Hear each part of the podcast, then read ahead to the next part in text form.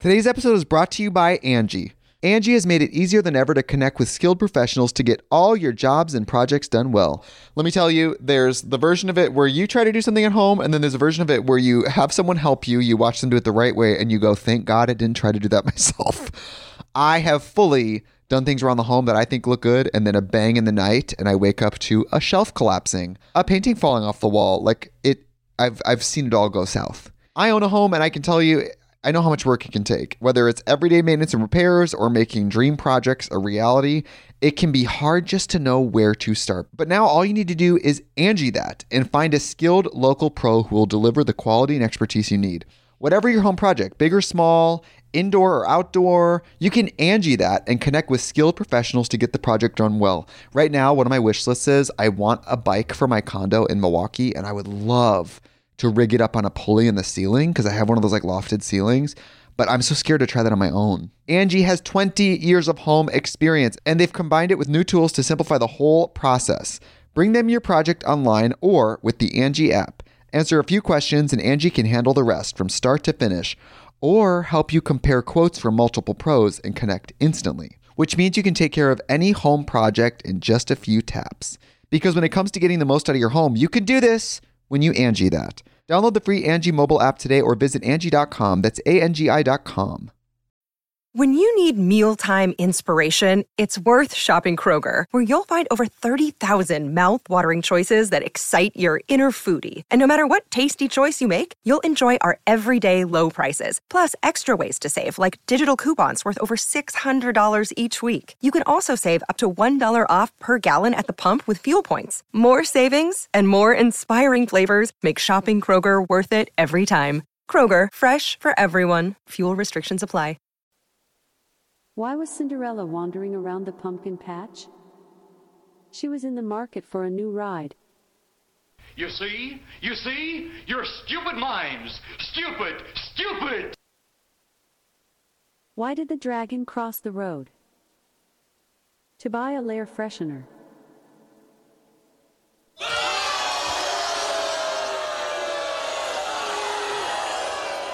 What's faster than the speed of light?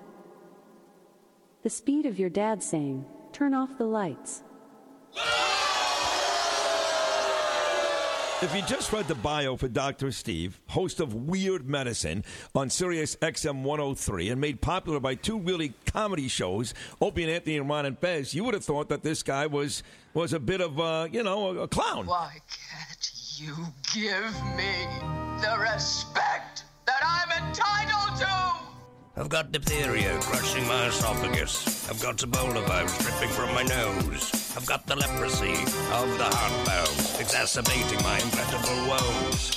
I want to take my brain out and blast it with the wave, an ultrasonic echographic and a pulsating shave. I want a magic pill for my ailments, the health equivalent of Citizen Kane.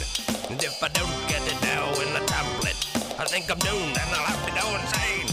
I want a requiem for my disease. So I'm paging Dr. Steve. Dr.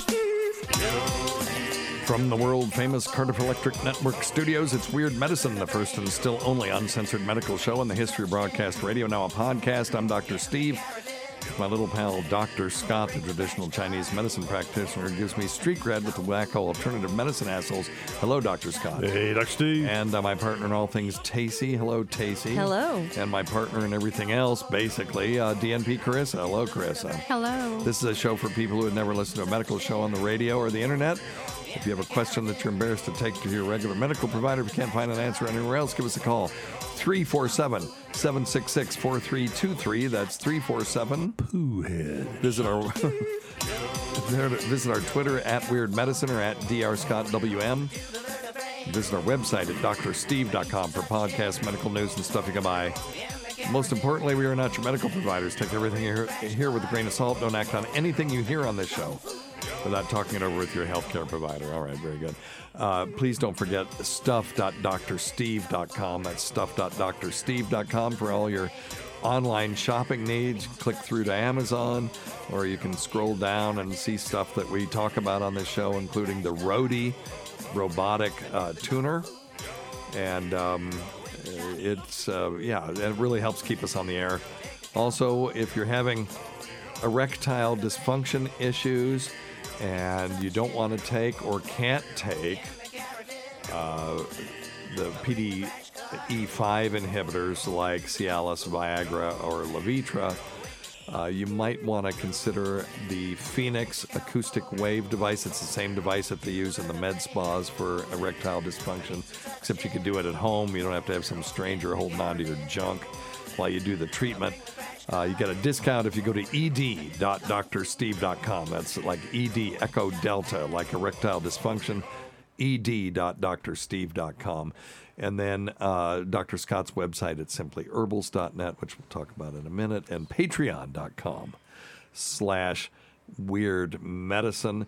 That's uh, our show that we do is completely new content, classic shows, interviews with celebrities, but also uh, 100% of all questions sent through the Patreon portal get answered. And then if you want me to say fluid to your mama, and we've got to do two cameos today. Um, uh, we're going to go to cameo.com slash weird medicine. Okay, you guys don't have to do it. It's fine. I'll do it my damn self. Fine. Jesus, forget it. Anyway, cameo.com slash weird medicine. If you don't want Carissa and Tacie doing it, then that's then just go to cameo.com slash weird medicine. I'll do it. I was it just will being just an be asshole. me. Of course, I'm just being an asshole too. shit. Oh my God. I'm, yes, I'm being an asshole as well. I'm trying to be funny because it's supposed to be a funny show and obviously failing miserably. So there you go. I'm really glad All you explained that, Cameo. Yeah, thanks. okay. All right. Okay. All right. All right. All right. Lord and Lady Douchebag. Scorn and defiance, slight regard, contempt. All right. Anyway. All right. You got anything else? Let's get going. All right. Um, don't forget Dr. Scott's website at simplyherbals.net, simplyherbals.net. And um, so, Tacie, are you ready for your time of topics? It's Tacie's time of topics. A time for Tacie to discuss topics of the day. Not to be confused with Topic Time with Harrison Young, which is copyrighted by Harrison Young and Area 58 Public Access. And now, here's Tacie. Yeah, yeah. T- time was kind of an issue this week. So, no Tacie's time of topics. No. All right. Okay. Then, how about this one then? It's time for Fast Vag Facts, a segment about everyone's favorite body part. And now, here's your hostess with the mostest, DNP Carissa. What do you got? I already talked about the vag. Boo. Oh, for God's sake. Do we need more vag facts?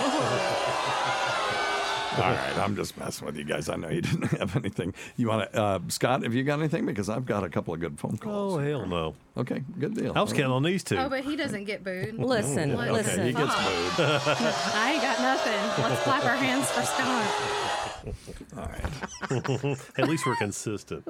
Here we go. Oops. uh, I mean, I was reading Number an one thing: article. don't take advice from some asshole on the radio. All right. Here's a good one.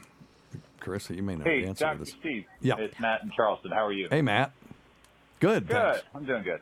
Hey, so uh, can you talk about asparagus and why it makes your pee smell weird? Hell and yeah. are there any other foods or vegetables that do the same thing? Thanks. But You guys have anything on this? I'm. We we talked about t- touched on this once before, but there's some new science on this. Oh, there's, yeah. No, I haven't seen the new stuff. Sulfur. Yes. Okay. Lucky all, all guess. right. Well. Okay. Give thyself a bell. Okay, we're starting out strong. Son of a. So, but it's not just sulfur, though. There is. It gets broken down into sulfur byproducts. Give thyself. All right, I'm not going to do this. Don't you dare. Who doesn't know that? you get jealous. Uh, do you? Does anybody know what it is that gets broken down into sulfur uh, products, though? The asparagus? The chewed up asparagus. Chewed up that's asparagus. because you're an idiot. Okay. Um, oh, I'm sorry. I thought we were talking about eating asparagus. What's in asparagus that makes it asparagusy is this um, molecule called asparagusic acid. And uh, the the thing is, is that when you eat asparagus, um, it in some people is broken down, and you get this uh, sulfur-containing compound that's extremely volatile and um, smells sort of like rotten cabbage or metallic rotten cabbage or something. It smells weird. And um, the the crazy thing is, not everybody produces or breaks down this molecule the same way, and not any everybody can smell it, and that's why it's controversial because there are some people that cannot smell it, and it's called asparagus anosmia. Hmm. An meaning not, and osmia meaning smell. And I never will smell it because the shit is disgusting. Oh, I love asparagus. You mean you won't smell it in yourself? yeah, But if you never go going to- to smell that. Well, but if you no, I know. Well, okay, but if you were in a public bathroom and somebody was eating asparagus, I would not know that. That was does it smell like asparagus or does it smell differently? no, it smells like a thing called uh, methyl mercaptan. We used Oh, to, I would have recognized that. You, we used to use it in our organic lab, and it's also called uh, meth- methane thiol. And it's strong, unpleasant scent associated with fecal odor and bad breath. It's one of the most common odorants found in urine after eating asparagus. So this asparagusic acid, which by the way is only found in asparagus, which may be why you don't like it, Taste. It's nasty. Of course, you don't like it because your um, mother made you eat canned asparagus. Ew, gross. And it's green and mushy and it stinks. And then you sit there and go, I'm not eating it. And they go, Well, you're sitting here until you do. I remember sitting in my high chair. My mother gave me that shit. Yeah. How do you remember sitting in your high chair? I remember I was sitting in my high chair. I, uh, we moved from that house when I was four, so I had to be three or 4 And I remember sitting there, and she's like, "You're not leaving till you eat it." And I'm like, "Well, fuck you. I'm not eating it." That's when you feed it to the dog. Yeah, That and Yeah. chicken livers, man. You Oh, I've never tried it. but there is a back pocket it in your jaw like a chew. Yeah. Ugh. oh. Slip a little Twix cheek and Between the- gum. between your cheek and gum. Did you guys ever do the the study in say high school biology where you have to taste this compound? They put it on a little piece of paper, and if you could taste it, then you were called a taster, and if you couldn't taste it, you were a, a non-taster. Whoop-de-doo. Uh, I wonder how they came up with that name. And then uh, you could trace it, the gene, through your family because it's genetically uh, transmitted from uh, person to person. I can't remember if it was autosomal rec- recessive or dominant. And uh, I think it's recessive because it is kind of rare. And the thing is, my brother and I were both tasters, and he and I hate livers. And I can smell asparagus too. So that may be the same gene or some related gene. But there, are, and that's why, look, no one, if, if, and my brother agrees with me on this, no one would put liver in their mouth if it tasted to them like it tastes to us. It's not, there's no acquired taste to that. It tastes like a lump of shit. Or, or what you would imagine a lump of shit would taste like. And to other people, they're like, oh, I love these. And it's like, they can't taste the same to you. Now, we look at things like colors, and we all agree that the uh, timer uh, LEDs are red, but my red could be completely different to you. You know, there's no way for us to to judge that my brain is translating that into the same sort of image in my, uh, you know, um, uh, occipital cord, you know, the visual center and the occipital cortex that you do. I see it as red. I can't describe it. It's just red. You know, we see these colors and then we label them, but that could be purple to you. And actually, if you have blue green, um, uh, uh, you know, color blindness, colors do look different to you. So, kind of interesting.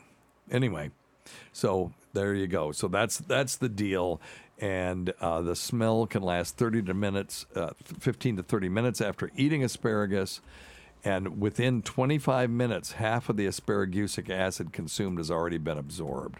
It's crazy. So it uh, appears quickly. I know that I've eaten it before and then gone to the urinal in a in a restaurant or something, and I can smell it. Ew. Anyway, All right. All right. I love it. Um, let's do another one. And are there other things that do that? I'm not aware of any. You guys aware of anything that make uh, now? There's stuff that makes your coffee feces smell different. You different. think coffee makes your peace? Coffee makes your urine stink. Does it? I think so. Don't you kids you smell coffee when you I think it just concentrates it because it dehydrates you. But you still smell it when You mean just I- concentrates the urine? You mean? Yeah. Then that's just how I smell. No. Yeah. I mean, I, wouldn't concentrated know. urine. Concentrated urine s- still smells like urine, just stronger. But I'm talking. But I can smell coffee in urine. Really? I don't think I've ever noticed that before. I have a very good sniffer. I do not, so. Huh. fuck. Very Mm. sensitive. Huh. Yeah, I can smell coffee. There are people that make a living off of smelling things. You know, the Dude, they- I saw, I saw the perfumeries and the stuff. perfumeries and this, and I saw it on 60 Minutes or something. It was unbelievable. The smells this person could like differentiate between like 15,000 different smells or something. Really? It's like what? Well, how do they?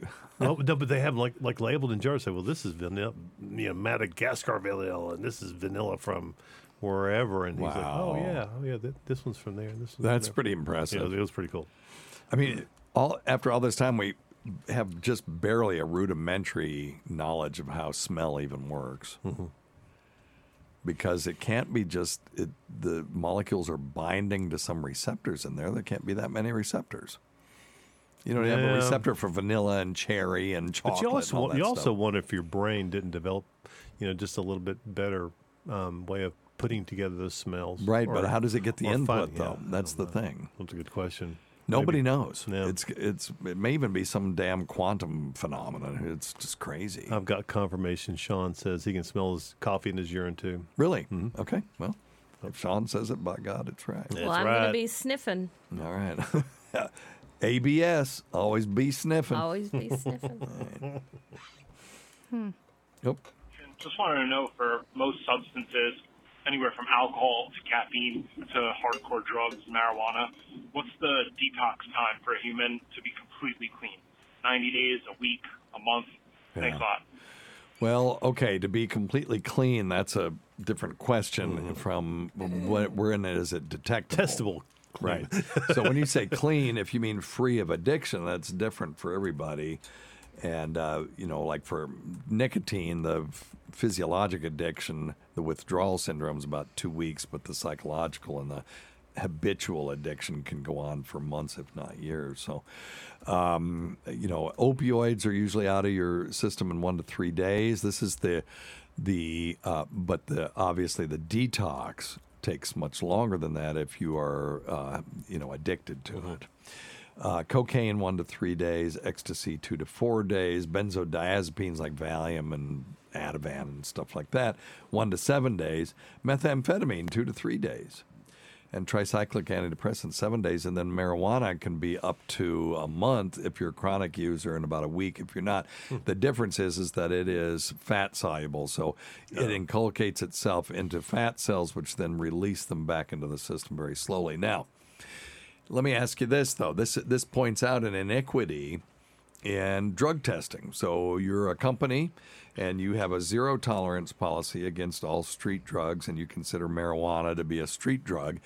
And then you which would you rather have working in your office? Someone who is all coked up on Monday at work after a long weekend and tests negative on Thursday or somebody that smoked pot at a Lizzo concert mm. 2 weeks ago and uh, shows up positive on Thursday. Which one would you rather have working in your office? I mean, seriously. Oh, yeah. So there, this is there's an injustice uh, built into the system if you have a zero tolerance policy, particularly toward marijuana, because it just lasts so long.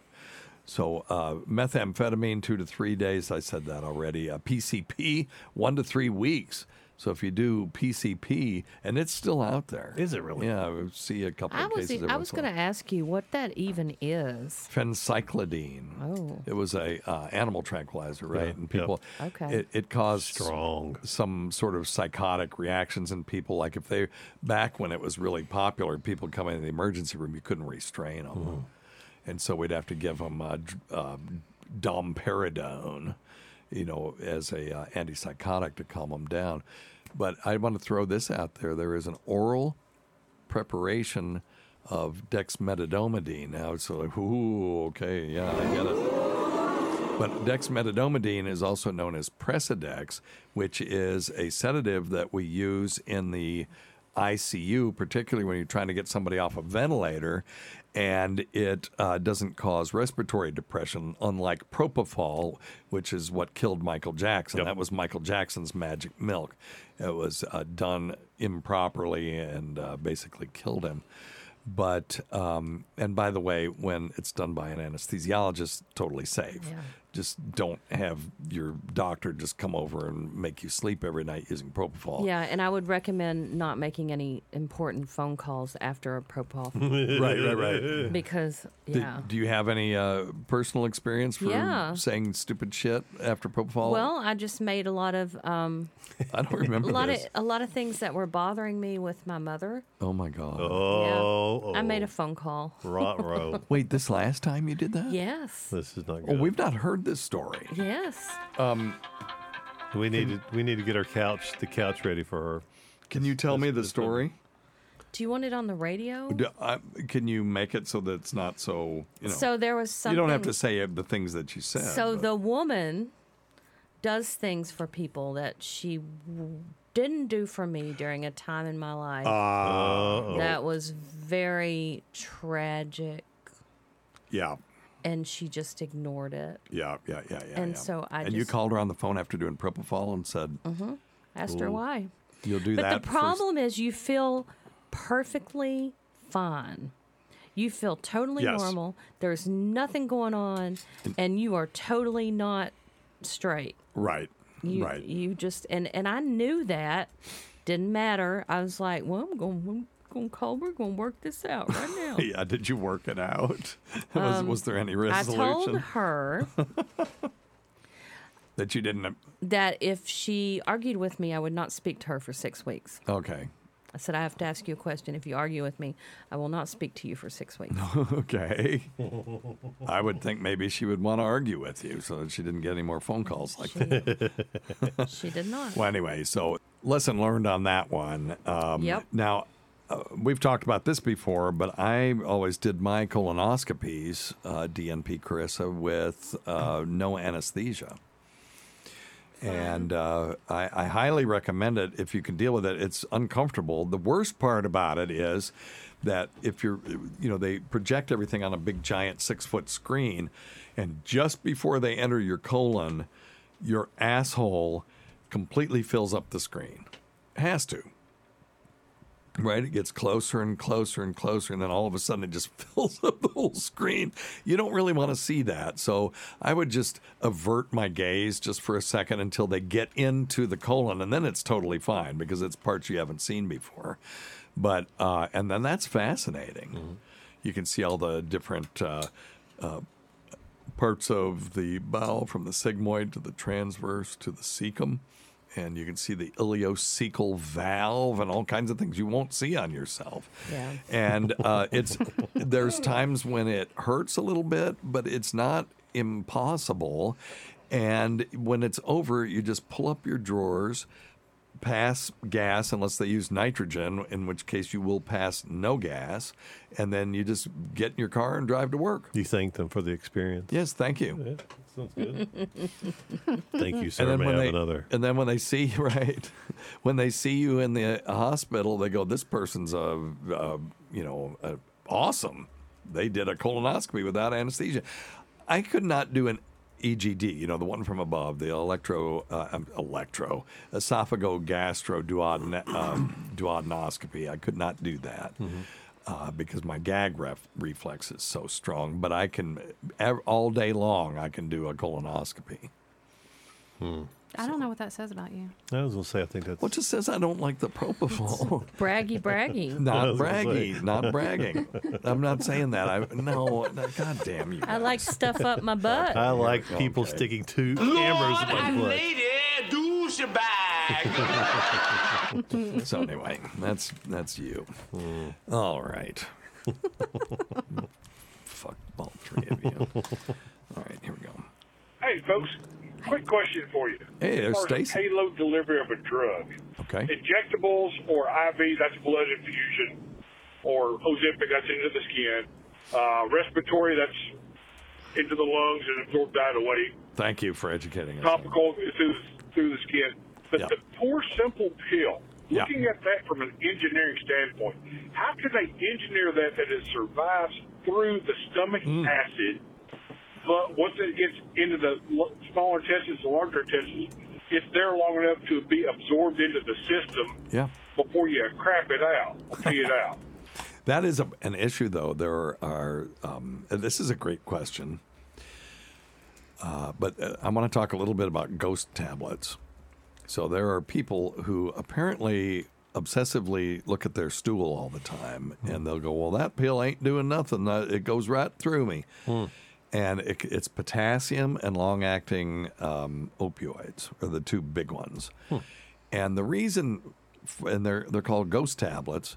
There's no medicine in them anymore. It's completely leached out, but they make them in a wax matrix to make them last a long time to do exactly what Stacy's talking about in that question, so that it will last from the stomach through the small intestine through the large intestine and leach out the medication over a prolonged period of time.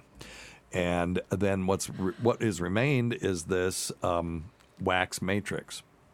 The scaffolding. Yeah, the scaffolding. Yes, thank you. No, wow. Ooh, okay. Yeah, I like that word, Oh, Dr. Scott. for Give thyself a bell. One. Suck it. so um, the, it is, uh, and you have to explain that to people because they'll say, "Oh, it just goes right through me. It can't be doing anything." And do you guys do you? This is before y'all's time. Tacie might remember this when Brooklyn Blowhard uh, lost his tooth. He swallowed his his crown. He had a fifteen hundred dollar crown. Yeah. Oh, shoot. And he. Sw- and I had him digging through his stool for like three weeks. and it was, I felt so guilty about it, but it was so funny. And uh, basically, you know, your transit time's around 24, 24 hours, yeah. So it can be faster or somewhat slower than that, but it's never Yeah. more than much of that. And uh, so, yeah, if you swallow gum, it's not there seven years later, folks. It's gone within 24 hours. And uh, yeah, but we had him So digging how through did his stool. did you finally just tell him? Mm-hmm. Okay. Told him to stop doing it, that he must have passed it at some point. That's rude. It That's was, it was very rude. rude. It was early on, and we were a little more shock jockey back then. Way to trying to be anyway. Way to be a douche, I, Doctor Steve. yeah, I am. I'm a douche, but anyway. Lord and Lady douchebag. yeah, this is what I told him. You get nothing. but anyway, so um, I don't, uh, yeah, so ghost tablets. That's those things. So that's one way that you can put medicine in a pill and have it, you know, be stable. And uh, some uh, things are, you know, he, he talked about stomach acid. Now, acid in our stomach, it's relatively strong, but it's Oh, not yeah. like if you swallow a penny, it's going to dissolve it. It's um, it just doesn't work that way. And there are lots of drugs that will only break down in the presence of a um, um, basic environment. So they will live through the stomach and make it into the small intestine, where then the pancreatic juices and stuff will will neutralize it. And then because there there are some things that are uh, absorbed in the uh, small intestine. So, uh, and then some things are just absorbed in the stomach. You know, yes, it's an um, acidic environment. That's bad for proteins and uh, um, sugars and stuff like that. And there's also enzymes in there that break sugars down. But uh, you know, to just kind of get the the um, the work started with meat and proteins and stuff like that. That's really what the stomach acid is there for. It also is a barrier against some bacteria and stuff like that. Although so many people in this country take proton pump inhibitors and H2 blockers to raise their pH because they have heartburn, that we kind of defeat that. And then what happens is they get bacteria growing in a slime mold in their small intestines. And what's that called, Taste? When they have abdominal pain and bloating because there's bacteria in their small intestine. H. pylori. Oh, now that's a good one. I'll give you a, a thing for the stomach. For bell. But um, I don't know what you're talking about. I'm about. talking about uh, small intestine. First of all, I wasn't paying attention. Uh, yeah, I know. That's why. He's talking about SIBO. I could tell you were, you were Was looking at me, glossy and there was eyes? nothing that It was going the- on. it was the glossy Stacey eyes. went to see Lizzo last night. Yes. and they got not only are they tired, but probably a little hungover. So Extremely hungover. she and PA Jill went to see Lizzo. Yes. and then there weren't there. Did, did you tell me there were young people behind you saying, "We hope we're as cool as those old ladies are," something like that? Yeah, no, they were being very friendly about it. They were like that, talking to us, but then w- one of them looks at the other one and says, "I hope when we're that old that we go do stuff like that together." Okay. But they kept saying it like over because Yeah, yeah. they had been you guys drinking are so too. old but so cool. Yeah, that's and Jill not was exactly so a compliment. Intoxicated, she didn't even know what she was just sloshing water around everywhere. I mean, it was just it was crazy, but it's yeah, it's bad bitch o'clock. Bad bitch o'clock. That's right. oh well, Okay, it sounds like bitch fun. thirty.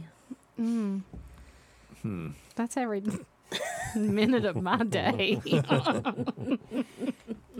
what about pills that are dissolved ODT? Uh, okay, Well, you want to talk about what that means? Sure don't. I was asking you. Okay, uh, orally dissolving tablets basically break up in the in the uh, mouth. mouth. Some of them can be absorbed through the buccal mucosa. Some of those they just you're not trying to swallow a pill. So if you're nauseated and you're trying to swallow a pill and you drink water with it, you may just throw it back up. But if you have an orally dissolving tablet, uh, you just basically swallow it along with the saliva. And some, you know, if it's if it is uh, able to be absorbed through mucous membrane, then it will. If not, it'll hit the GI tract and be absorbed there.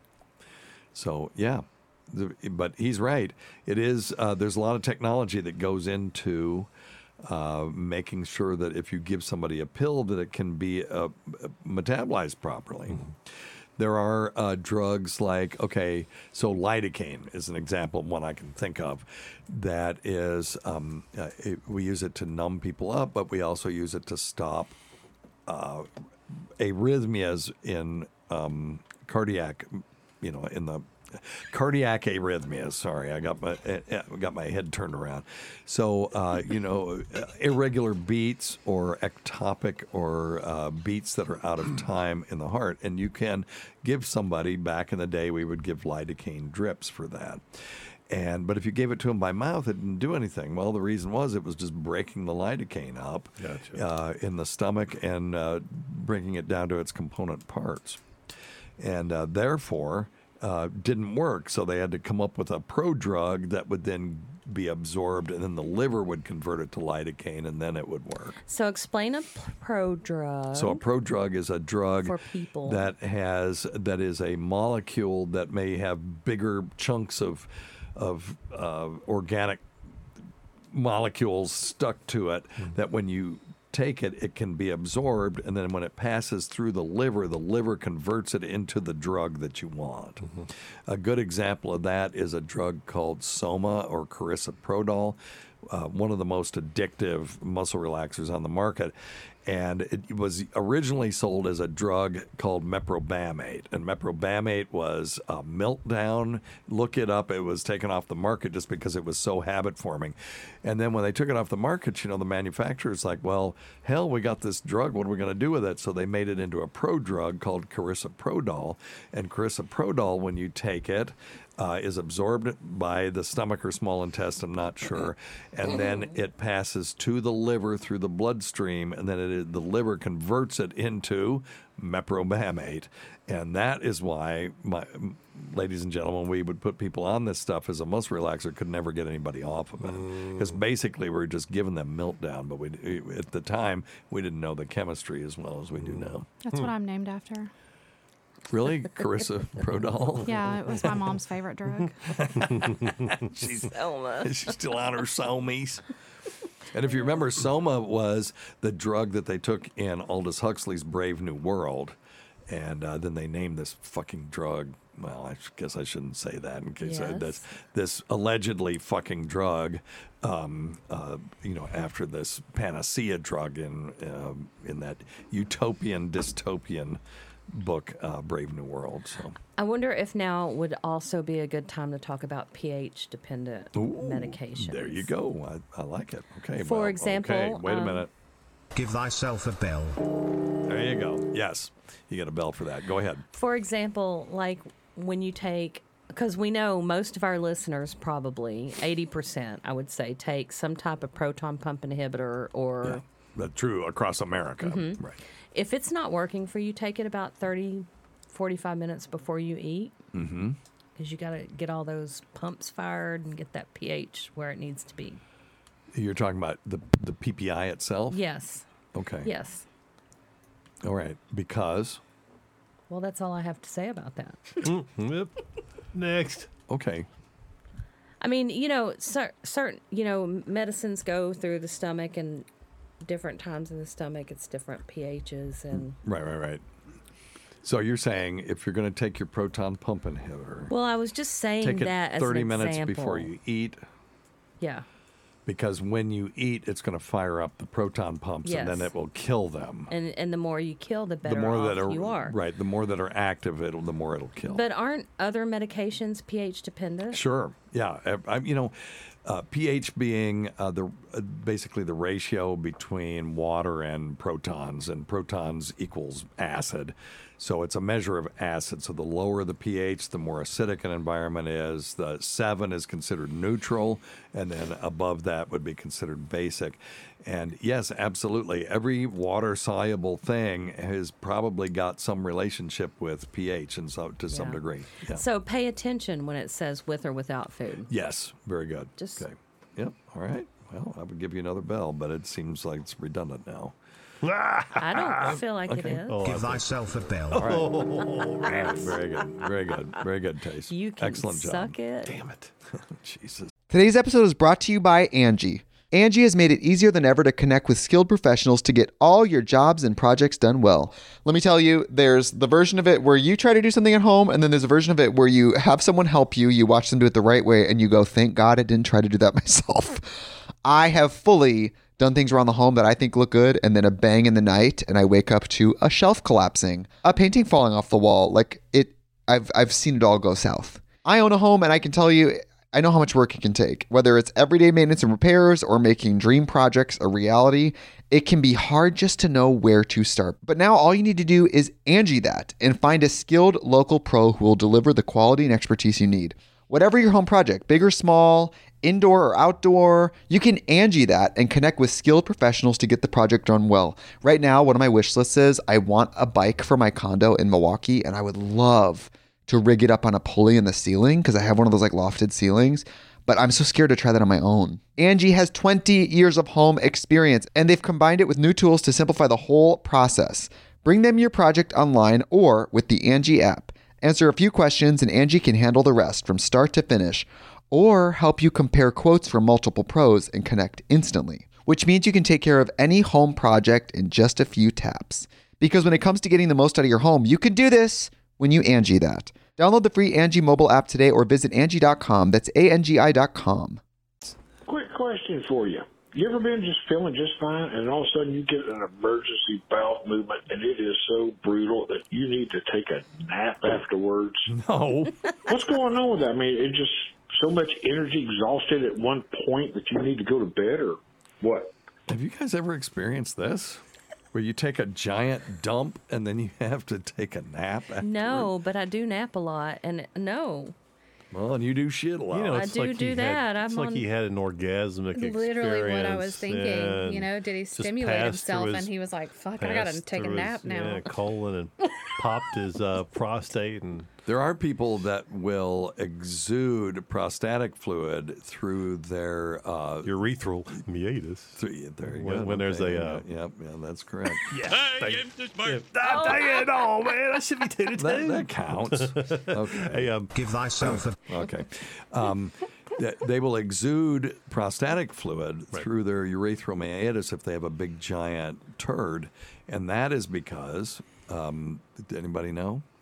Fluid dynamics. Fluid, yes. Okay, you got a you got a metaphoric bell. I, I, people are sick of hearing the bell thing. We I pushed it. so We don't times care. today. Oh, we don't care. Okay, no, don't it's, care. two to two. Give right thy- now. That's Hey, there's gotta be fun on both sides yes, here. Yes. Fair enough. Um, well, you mean because the relative proximity between the colon and the Yeah. prostate, Mhm. distal colon and prostate. That's right. So the back part of the prostate is the front part of the colon, and if you have a, uh, pro- a congested prostate. What we call that blue balls, but blue balls is just basically uh, congestion of the prostate from stimulation without uh, emptying it out. Then, uh, if they have a big giant American turd and they pass it pla- past that, it's just like massaging the prostate. And they don't have an orgasm, but they may get prostatic fluid that exudes out the end of the uh, penis through the urethral meatus. But people think that they have an orgasm, or like when, oh, when the doctor checked my. Um, checked my prostate he made me ejaculate no they no. they didn't that's not an ejaculation ejaculation is the rhythmic contraction of the seminal, ve- se- seminal vesicles due to a uh, spinal reflex that's in response to sexual stimulation. But if you just stick your finger in somebody and push down on their big boggy prostate and fluid comes out the end, that's not an ejaculation. But doctors need to warn people about that if they're going to, by God, do a prostatic massage so that they don't think stuff like that. Yeah. You know. Yeah, Don't don't, just- I don't, uh, what else could make someone take a nap after they? Well, I was wondering. Stimulating the vagus nerve. You think? That's what the research is telling me. What? Oh, okay, Oh, well, be, uh, that's expound on that because I don't know how the vagus nerve's got anything to do with that. Go ahead, tell us what you found. I'm still reading. Oh my God! Okay. Oh my God. You can maybe just- stimulate your vagus may- nerve, causing a kind of euphoria. Yes. Well, maybe he's trying Through a bowel movement. Oh, you know what? Through- Because yes. because they Because of the choke- straining? Yeah, straining so hard chokes his, chokes him out. Okay. Because you know because we do have older folks that Well, that's true. It, strain so it may hard. to not be the bowel bowel movement. movement. It could be the Maybe straining. nerve. Could be. Yeah. All right, Stace, we figured According it out. According to the authors, this feeling, which they call is pooforia. Pooforia. Ooh, that's a name for a new band. No, she didn't go for that. I don't I don't deserve any bells. It's fine. I don't think so. I'm not welcome here. I don't deserve bells. Oh, that's not true. You're always welcome. Pooforia would be a good band name. yes. That's the name of this show is going to be. Pooforia. Yeah. The truth is, better believe that. Oh but my God. basically, if he needs to nap after taking a shit because he stimulated his, he had a Give you, a, give you a phone call. no,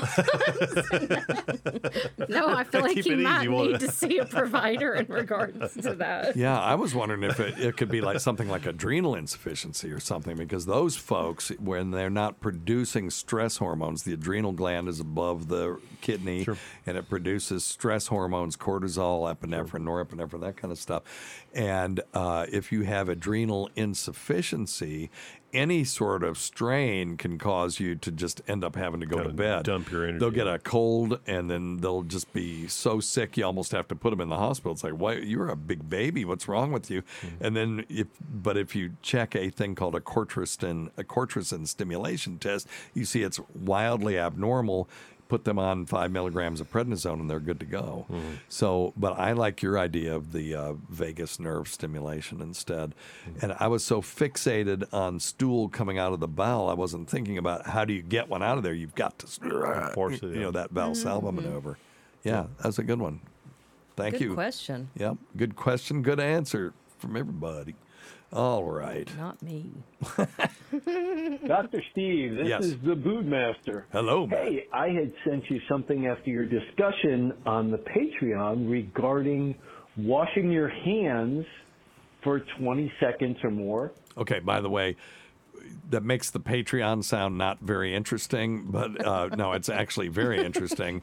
And uh, check it out at patreon.com slash weird medicine. Anyway, go ahead. And I responded to you that back in the 70s, I was working at something called Mansfield Training School. It was a place for, at the time, called mentally retarded people. Okay. And at the facility during our training, you were only allowed to use, when they told you about washing your hands, only allowed to use cold water. Right. They said that warm water or hot water, you could never get the hot water hot enough to kill germs, but the cold water would kill germs. Now, okay, so they wanted you to use cold water because they didn't want you guys, wa- you know, having people who were challenged um, mentally using hot water for anything. You know, they didn't want them to burn Get them. injured, so, yep. eh, but so half of this is true, and half of this is bullshit. This So is I don't- very Just looking for your feedback on that. Yep. Um,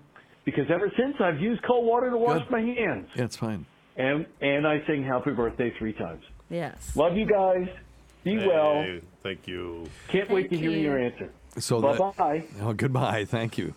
My uh, my answer is just use your preferred water temperature because it doesn't matter. He's absolutely right that to kill germs with water, it has to be scalding hot. Smoking, so yeah. don't do that. Okay. But some people feel psychologically be- cleaner if they use warm water. Some feel psychologically cleaner if it's cold water. It doesn't matter. Uh, COVID, for example, doesn't like any kind of water. Right. It has a lipid coat and it doesn't do well in fresh water. Um, you know, the CDC says warm and cold water will remove the same number of germs from your hands. Uh, the water helps create soap lather that removes the germs from your skin when you wash your hands. So I, I don't know if, if you know how soap works, but uh, we make soap from fats using a process called saponification. You expose it to a strong base in the presence of water, and what happens is you get one end of the molecule is soluble in fat, and the other end of the molecule is soluble in water. It's perfect if you want to wash something. So now uh, most dirt is fat soluble, but some of it's water soluble. So if you um, if it is fat soluble and then you uh, wash your hands with it, it will s- dissolve the fat type dirt. And then the water soluble end will allow it to be washed off with water. See, if, if you try washing your hands with Wesson oil, what happens is that you have hands that are covered in oil and you put it under the water and then the oil repels the water you can't ever get rid of it Yeah. but uh, soap is like Wesson oil that also is water soluble and so uh, back in um, before they invented soap, the uh, m- my understanding is the ancient Egyptians used very fine pounded sand. Uh, probably where the term "go pound sand" comes from, because they would get some some you know uh, Never heard that term. person to do it. Is that from like nineteen seventy something? Yeah, Yeah. probably. Okay. Hmm. Mm, Okay. Can you like shut up? So, um, Go pound sand. you never heard "go pound sand"? No. No. Really? That was before our time. I'm sorry. Wow. Okay. that must be what you did for fun back in the day. Have you heard 50s. "go shit in your hat"? Only from you, sweetie. oh, go shit in your hat. Of course, nobody wears hats. Well, they wear caps now. But anyway, and Why it- would you shit in your hat? I just like you just tell somebody go shit in your hat if you didn't like them or you know oh. you were arguing with them. You didn't want to. Mm. You didn't have a cogent response to whatever um, point they were making. you'd just get frustrated and say go shit in your fuck hat. off. Yeah, or shit on you. Shit onions. Shit on you is what we say Shit onions. nowadays. Right, shit and fall back in it. Yeah, shit and fall back in it. oh Wow. my god. You talk. What they say in Baltimore, DNP Fuck Chris? off. Oh, just fuck off. Okay, fair. Okay. Or nothing. Yeah. Just stare at you like, why the fuck are you even talking? So anyway, that's soap. Oh, oh so Oh, oh, no, the ancient soap. Egyptians would pound sand right in a mortar and pestle, and then they would dissolve it in oil, usually perfumed oil, and then they would uh, rub it on their skin and then scrape it off with a knife. It sounds like a really nice spa procedure. Yeah, Yeah. but for us, we could get in the shower though with soap and water afterward. You wouldn't. I, but I, you know, if you used olive oil, maybe it would be okay. Maybe we should try that sometime. I would Maybe. let someone rub s- that all over me and do it as long as it was it in off. a professional setting. Okay. Why? Why a professional setting? Let's just do it here. Okay. Yeah. All right. There you go. She's easy. All right. Um, Just Uh, seemed like something that needed to be done professional. I am a professional. He is professional. yeah, I'm a professional. All right. Here we go. Here's a good one. Hello, Dr. Steve. Um, I have a question. Yep. Yeah, I just called you. Um, but my question, my real question is, uh, people who have sundowners, if you get them a light, you know how they have the light for people that take um, melatonin at night that slowly kind of wakes them up, Yep. turns on slowly. If you give them a light that turns on slowly a- as the day gets darker, like in their room or you, their area lights up more, Yeah. do you think that would help with that? I'm That's a good I'm question. curious. I think it's a great I don't question. Know. My dad's having. Oh, my dad has issues, and um, he's showing like issues of sundowners. Um, you know, he gets pretty bad at nighttime. sorry And I was just wondering if you Mhm. think it would help. Would it be worth a shot? Um, what is your opinion on that? Thanks. Yeah. Bye. It is a weird phenomenon, isn't it? That when the st- sun starts to go down, people, some people with dementia or delirium can just start getting wackier and wackier, uh, and and it is it's so common we call it sundowning phenomenon. There is some research that uh, you know. Well, first off, sundowning is not a standalone condition so you got to treat it in a multifactorial way. But bright light therapy has been in a couple of studies shown to maybe improve that. So, Really? because sundowning is related to sort of changes in their sleep wake pattern. And, you know, so increasing daytime sunlight, even artificially in the wintertime, because there's more nighttime, Oh, right? fair. Um, uh, can help decrease sundowning behaviors and the and severity of the sundowning behaviors in patients with dementia. So, um, That yeah. makes sense. I thought he was asking if you put the light on when it was dark. But that would make it worse. Yeah, I would think so. Because you need to maintain sleep wake cycles. That is correct. I think what you could do is prolong daytime with that, though. So let's say, you know, in some places, particularly in the city, have you ever noticed that because there's high-rise buildings, that it seems to get really creepily darker way earlier Mhm. than it should in the city because you only have overhead sunlight for an, a few hours, if that. And uh, for those folks, uh, if they're having sundowners at say four o'clock in the afternoon, why not try a light box until seven o'clock Until like o'clock, seven Right. o'clock at night. As long as it's consistent. Yeah, yeah, it'd I feel like be- that's what would matter. I mean, I haven't read any studies on That's that. That's right. but- Well, this study I'm looking at, uh, they think that it improves serotonin and endorphin uh, levels. That, you know, it makes them more normal.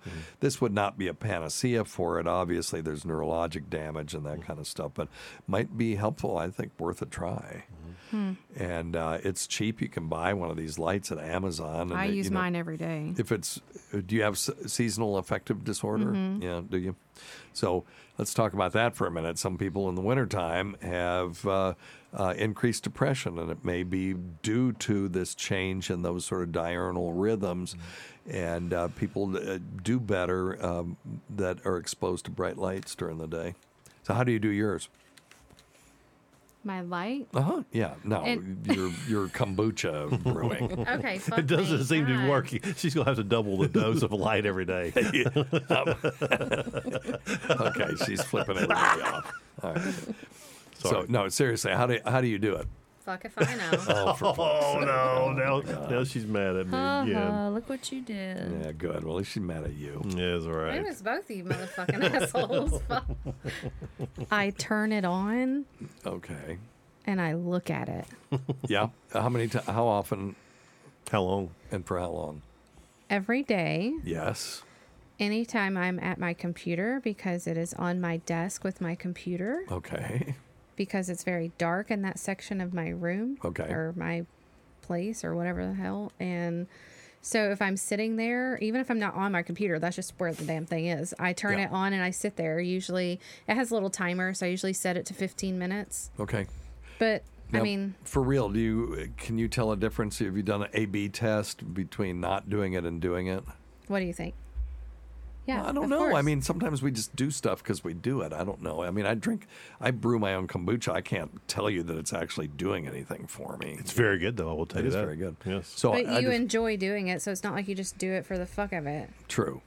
So I feel much better when I use my light than when I don't, especially in the winter when there's like no sunlight Yeah. or it's too cold to enjoy the sun.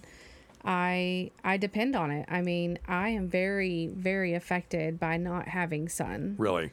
And it, I mean, I I find it in So if you miss it for a day, can you tell the difference? Uh, probably not a day. Okay. Um, but if I went a few days, or especially if it was like a week, I went on vacation and I didn't take it with me. Yeah. And um, when I was in Germany, and so the weather was pretty shit a few times because October and rain. So, um, anyways, I could tell a difference then. Okay. So Interesting.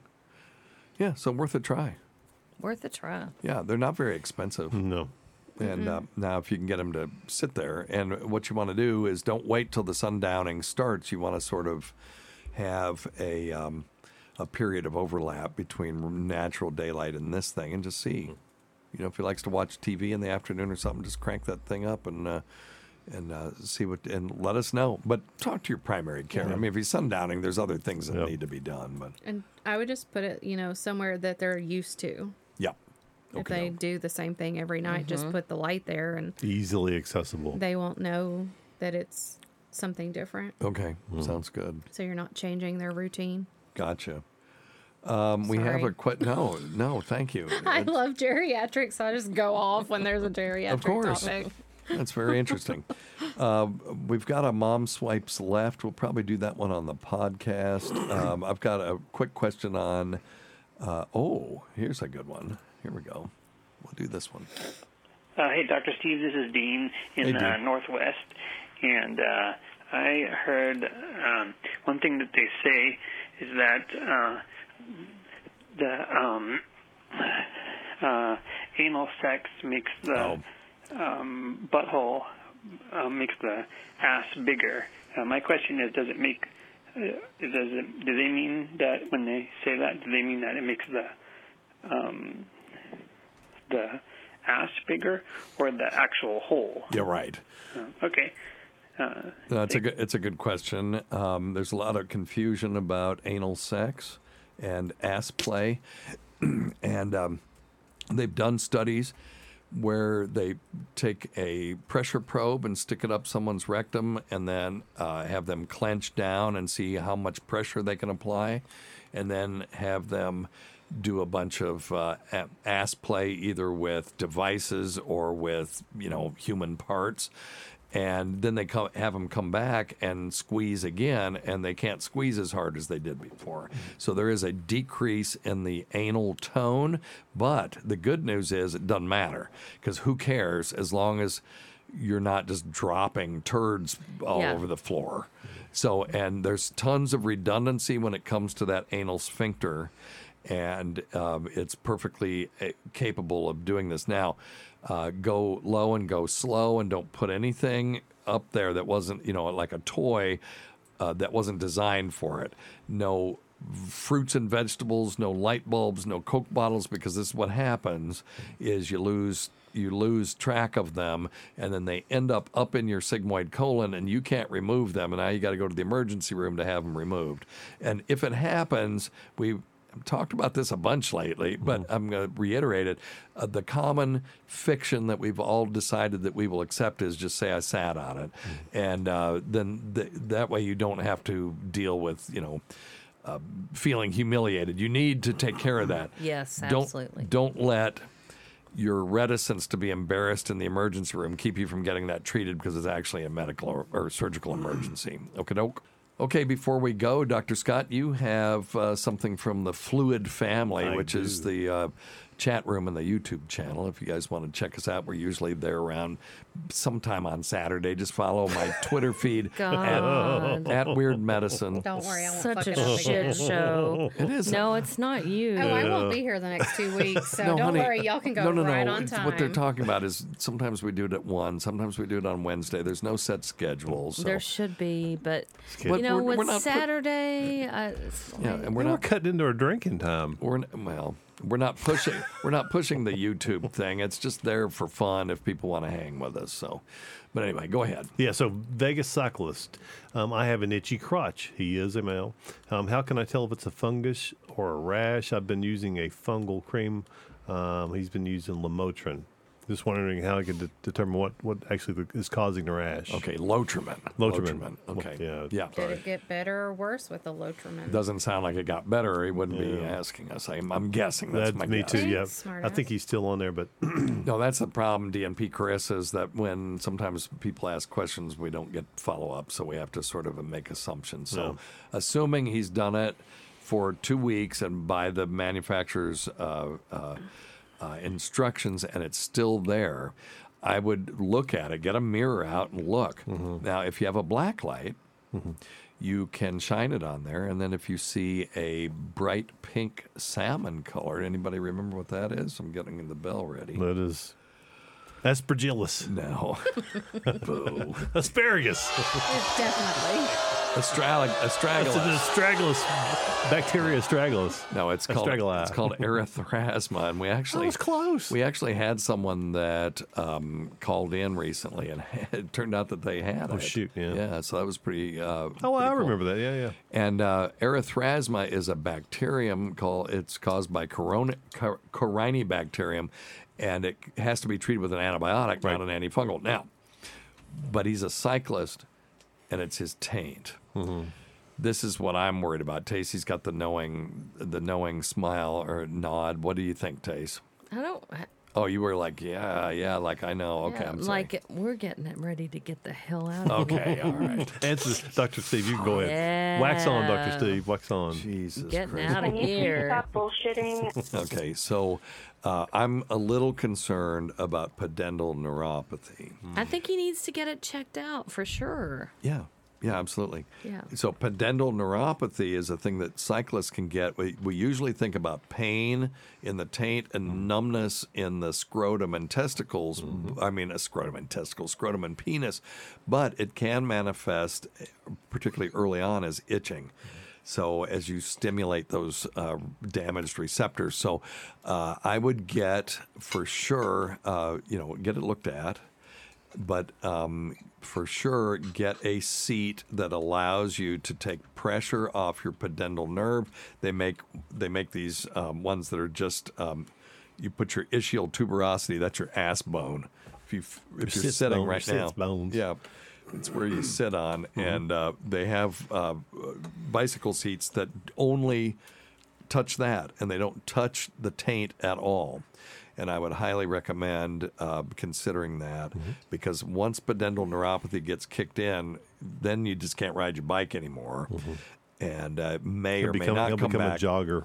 Yeah, it may or may not come back if if you let it go long enough. Right. So, okay. So get that checked out. All right. All right. Now we still got we've got mom swipes left, and people were complaining about this my sweeper that I made, so I'm just going to play it. Dr. Steve, we have a question. I had a grandmother, and granted, she was 98. She- And this is from the Mom Swipes Left podcast. They're friends of the show, and they have great questions. It's And they uh, didn't like your sweeper? No, uh, it wasn't them. It wasn't them. It was people on Reddit were complaining about it. so. She's dead now. Back in the day when she was kicking, she was always freezing cold. I remember this one night that we were having a cookout and it was a super fucking hot day. The temperature outside was 95 at least, if not more. And she was bundled up in a blanket and sweaters and all that stuff and she was shivering her lips were a little blue Jesus. and everyone was worried that she had hypothermia but i kept arguing that even if she was cold-blooded had Yeah. turned cold-blooded somehow in Yeah. old age the outside temperature was enough to keep her from having hypothermia can humans die of hypothermia hmm. in weather that is above body temperature? Yeah, that's above body temperature. Or your because it looked to me like she could. Jesus Christ. So how'd she die? Uh, my mom pushed her off the step and she broke her hip. Is that true? No, she actually died. She fell off a step at my mom and dad's house because she was living there. My mom denies pushing her. okay. And then she had hip surgery and she threw a clot and died. Well, that I'm happens, sorry. especially when your body temperature is so low. But you know, if you have to say, I swear I didn't push her down the stairs. That's very suspicious. it's like when certain people say, I swear on my, you know, the life of my kids. You then, you know, why would you say that if you weren't lying? So, um, or when someone goes, totally true story, you know, it's a lie. So, uh, so older folks do feel cold more acutely than uh, other folks do, and they have a thinner layer of fat under the skin, making them more susceptible to cold. But conditions like diabetes, peripheral artery disease, and kidney disease can restrict blood flow and just lower their body temperature, and so they're going to feel cold all the time. Also, old folk, and not just old folk, but some people in this room uh, can also have uh, low thyroid, which means they're going to feel. Uh, they're going to feel subjectively cold all the time. Can they die of hypothermia? No, but they can die of the peripheral artery disease, the diabetes, and all that stuff. But you can have low thyroid and be perimenopausal and sweat all the time. That's right. And then you're then you're just fucked. You're just fucked. And you're so. I'm too cold, so too hot. So you got to know, treat what, all that stuff. What are you gonna do? Yeah. So, but yeah, I'm going to say no, you couldn't die of hypothermia, but Yeah, you can die of all the things that make you feel that way. And diabetic neuropathy as well could manifest as distortion in the perception of heat and cold. And in that case, you get old folks who are bundling up in 90, 100 degree weather, and then they die of hyperthermia because they get heat stroke. Because their body now, the core temperature is increasing and they're not sweating, so they can't get rid of the heat. And uh, that's the end of that. So that's a possibility. So, Oh. So the perception of cold could kill them, but it's not going to be hypothermia. Excellent question. Excellent. Question. They always have good questions. They do. And they're funny. All right. Well, listen, thanks to uh, uh, everyone who is listening to this show right now. All four of you. Thank you to uh, Tacie. Thanks to DNP Carissa. And uh, thanks to Dr. Scott. Listen to our SiriusXM show on the Faction Talk channel. SiriusXM channel 103, Saturdays at 7 p.m. Eastern, Sunday at 6 p.m. Eastern, on demand, particularly on demand, and other times at Jim McClure's pleasure. And thanks to our listeners whose voicemail and topic ideas make this job very easy. Check out our Patreon at patreon.com slash weird medicine. Until next time, check your stupid nuts for lumps, quit smoking, get off your asses, get some exercise. We'll see you in one week for the next edition of Weird Medicine. Thank you, everyone.